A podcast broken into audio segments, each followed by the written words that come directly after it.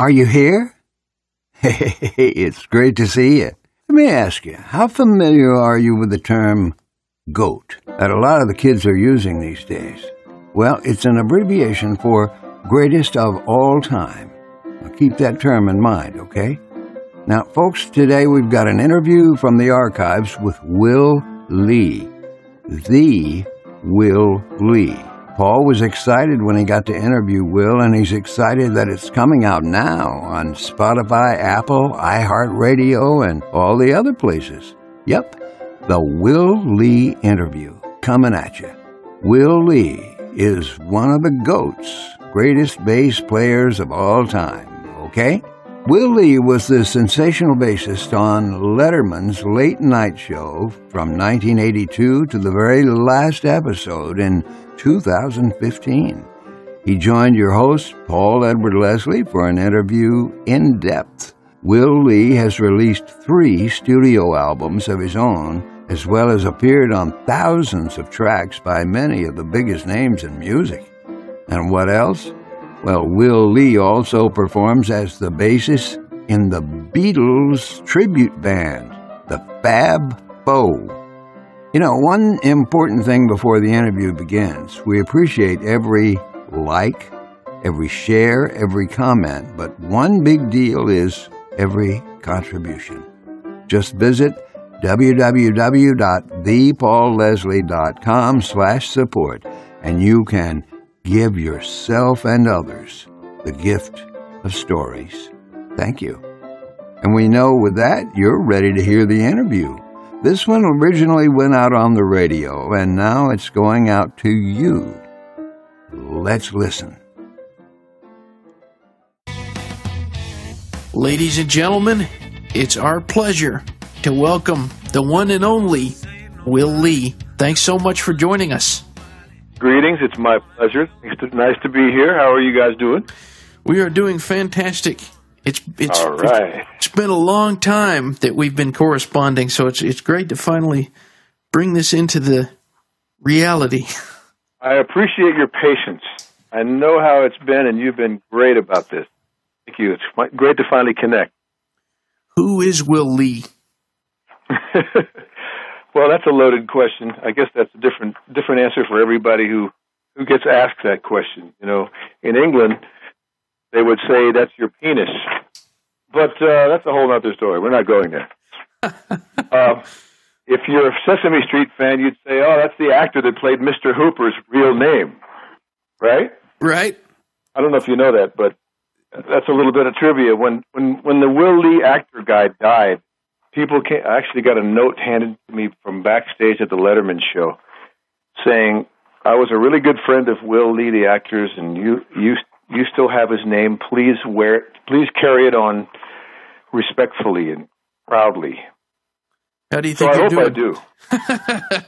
I'm I'm no Mr. Hooper, I'll tell you that. But but uh, Will Lee these days is a is a working musician. Very happy to be working. Happy to have a job and happy to, to be in music, which I love the most. And I and I don't take it for granted for one minute. I really love uh, serving the music, making it as good as I can. What was life like growing up in the Lee house? Oh boy, well you know, we were Texans, and uh, in a small town called Huntsville, Texas, where my father was the head of the music department of the Sam Houston Institute of Technology. You've probably heard of it, SHIT. No, that's just a joke. Um, actually, it was called Sam Houston State Teachers College at the time, and my parents were both very heavily into jazz. So, musically speaking, the Lee household was always filled with music. My mom was a singer, a la sort of Sarah Vaughan in that style of jazz singing.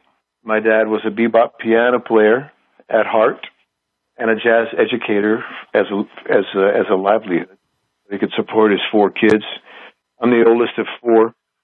My brother Rob, my sisters Pat and Peg are below me in age. So it was fun. We all sang together and, you know, enjoyed being together and we're still close. Can you remember specific songs that you heard playing around the house? Um, I can tell you that as far as I'm, I can remember when I was very young, I remember the sound of Miles Davis muted trumpet. So I guess that could have been around the kind of blue era, maybe. I'm not sure what year that, that album is, but that was the first thing I remember hearing. And and my parents also were big, you know, as I said before, fans of Sarah Vaughan and Ella Fitzgerald, and you know, we heard a lot of Joe Williams in the house, and we heard a, quite a good bit of Cannonball Adderley and Nancy Wilson. So you know, and Miles Davis and Bird, Charlie Parker, who Dad had played with. How did you come to fall in love with the bass? Oh boy, well that that was that was not not an overnight uh, love at first sight thing. That was a matter of you know necessity when we were like 11 or 12 years old as kids in bands, and all the kids our age had the mentality of either drums or guitar. The functionality of bass was probably something that was a little bit over a, a young kid's head at that time. First of all, bass was a brand new instrument, very young instrument. And we're talking about like 1964, you know, 65, just after the Beatles hit hit America. So, you know, I was the drummer in our band, which we had put together. The band consisted of two guitar players, drums, and then we added a sax player. But I felt it would have been really nice to have filled out the sound and make us sound just a, a little bit more professional. So I decided we needed a bass player. Unfortunately, nobody our age played bass, so we hired a drummer, and I said, "Oh, I'll just play bass," like it was nothing. Meanwhile, I was the lead singer of the band, and I, I hadn't realized how tough it was going to be to play bass and sing. So once uh, once we had hired the drummer, it was kind of too late to fire him. So I just kind of went for it, you know, and, and it seemed it was pretty humbling to try to be able to, you know, keep singing lead and now playing bass underneath that that vocalizing. But you know, I kept sticking with it. And now it's like, you know, it's my passion. Are there any other instruments that you tinker around with? Um, I still play a bit of drums. We have this Beatles band, the Fab Faux, very successful national touring kind of act. We go out every weekend.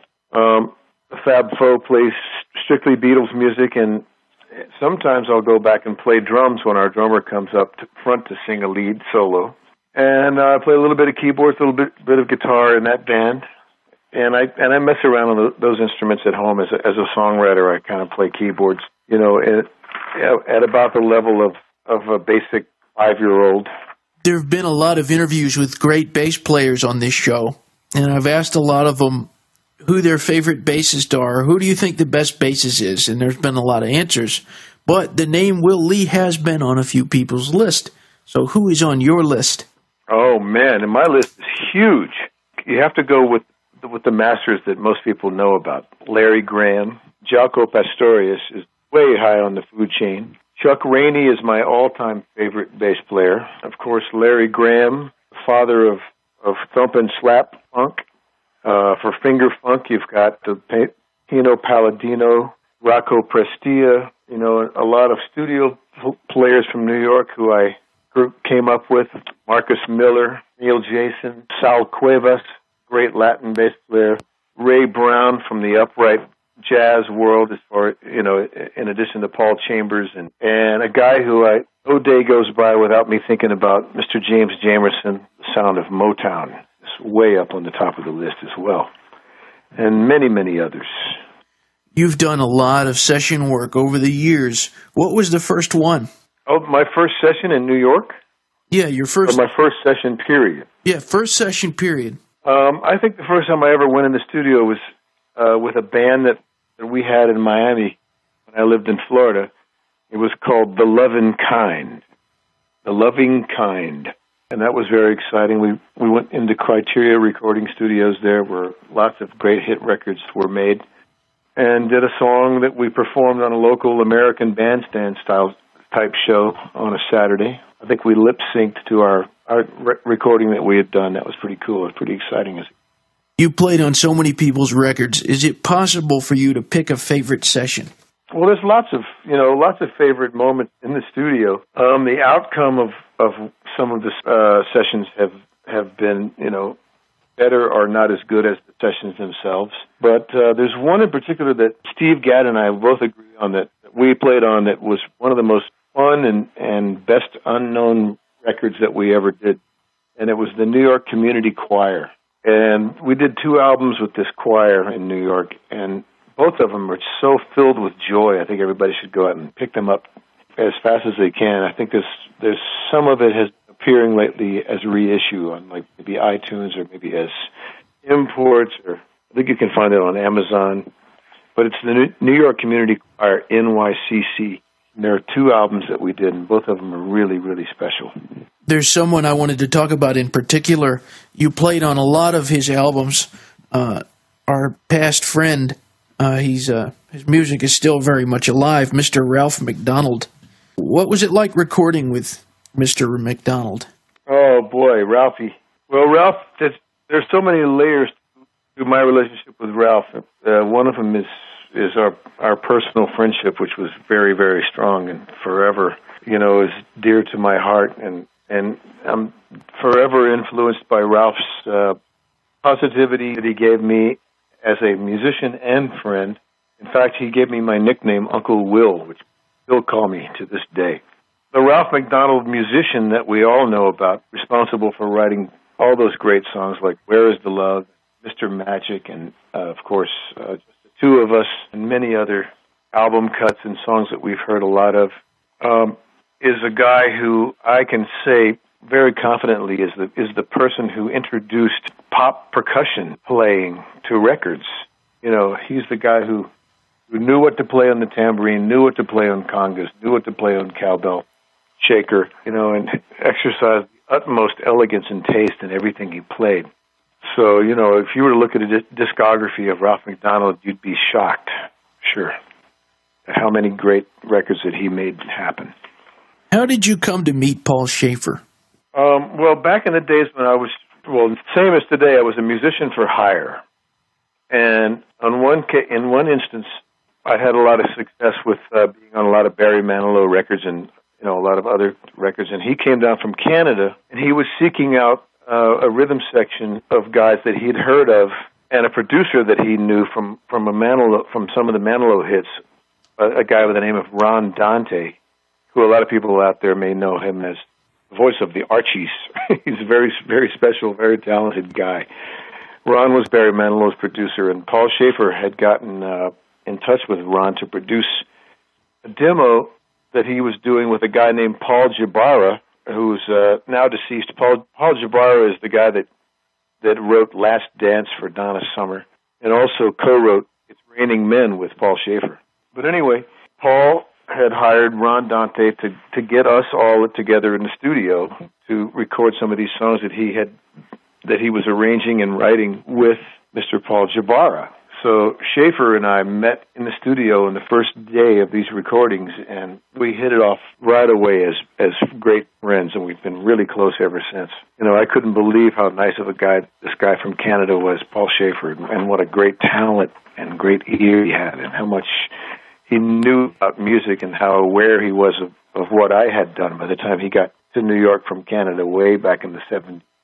So we've all had, we always had a great relationship. What do you think about Paul Shaffer as a musician?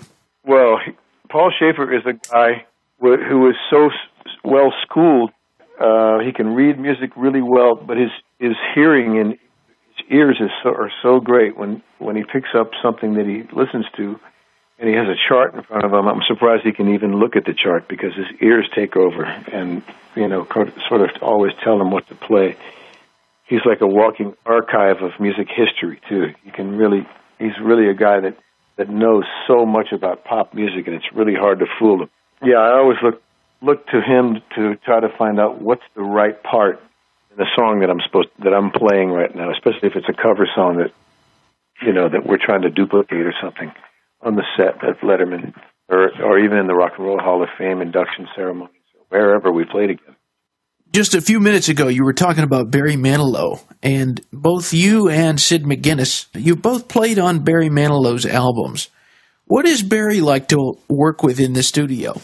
Well, Barry is a real, he's like real arranger, a real guy who or, knows how to orchestrate um, horns and strings and stuff. So he's a very schooled, accomplished musician really knows his stuff. There have been so many great, great acts that have played on the Letterman show, and you've gotten to play with so many of them. What are some of the favorite acts that you've just had to pinch yourself and thought, man, I'm going to get to play with him tonight, or I'm going to get to play with her tonight? Who are those people? Oh man, there's so many. I mean, you know, Melissa Etheridge used to be almost a regular on the band. We would play with her. Um, Dr. John has been on the show a few times. Stevie Wonder came and started started testing the band, started singing obscure obscure songs, and thanks to Paul Shaffer, we could jump right in on them. But the number one guy, the number one musical guest of all time, without a doubt, was James Brown when he came on the show, especially in the very early days of Letterman, like maybe in 82, 83, came on and brought a couple of his own horn players, but used our band uh, to back him up, and it was just incredible. That was the greatest. Just kind of as a what if kind of question, if if Letterman was going to retire soon, what would you do? Uh, I'd probably take a nap. probably sleep for the first few hours, free few hours I've had in a long time, and then I would probably uh, maybe you know skip out skip out of town for a little vacation. And of course, I would get antsy. I'd come right back and probably work on continuing working on my record, my own solo of CD that I'm working on. Ah, so so tell us about that. Is, is this a follow up to O, or what, what is it? Well, yes, actually, I have so many unfinished pieces of music that I'm actually finishing up and trying to record that I think it would be more than a follow up. I think I'm at this time I'm probably working on about three albums. Oh, awesome! And I got some great people playing on great tracks. I just did a track with Billy Gibbons and Allen Toussaint, and you know I'm just doing one song at a time and seeing how it goes, and everything's coming out really nicely. Is there any uh, tentative date that that will be coming out, or? Well, I'm trying to get the first batch of stuff out by October. Oh wow, fantastic! And since this is uh, 2012, we're talking about, I'm talking in October 2000. So I'm busy. Tell us about the Fab Faux. How did that come to be? Oh, the Fab Faux is a miraculous, a miraculous thing that we formed in in 1998, and it started when um, I was doing a little mini tour of Europe with uh, the late great Hiram Bullock, and Hiram used to always want to have a trio of three guys that played and sang. So he could get three part harmony going, and he actually you know, had kind of exhausted his supply of singing drummers. Uh, nobody was available for this particular little tour that we were doing. So, so in came a guy named Rich Pagano, who I'd never met before. And when Rich came and started playing with us, I could hear right away that he was very Ringo influenced in his tuning of his drums and the way he played. And the way he sang was quite a lot like John Lennon. So you know, as much of a Beatles freak as I've always been, I never had thought of having a Beatles band until I met this guy, Rich Pagano.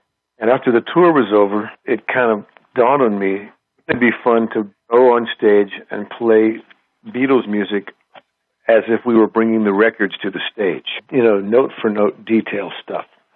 And I knew right away that you know, a four piece band wasn't going to work because you have to have, you know, like you want to hear all those great percussion parts and, and doubled vocal harmonies and keyboard parts and stuff that are on the Beatle records. Where I think a lot of Beatle bands have made the mistake of trying to look like the Beatles. You know, maybe not a mistake. That's probably a bad way to phrase it, but they've suffered and they've that they've settled for having a four-piece band, which really doesn't allow you to have all those great luxurious sounds.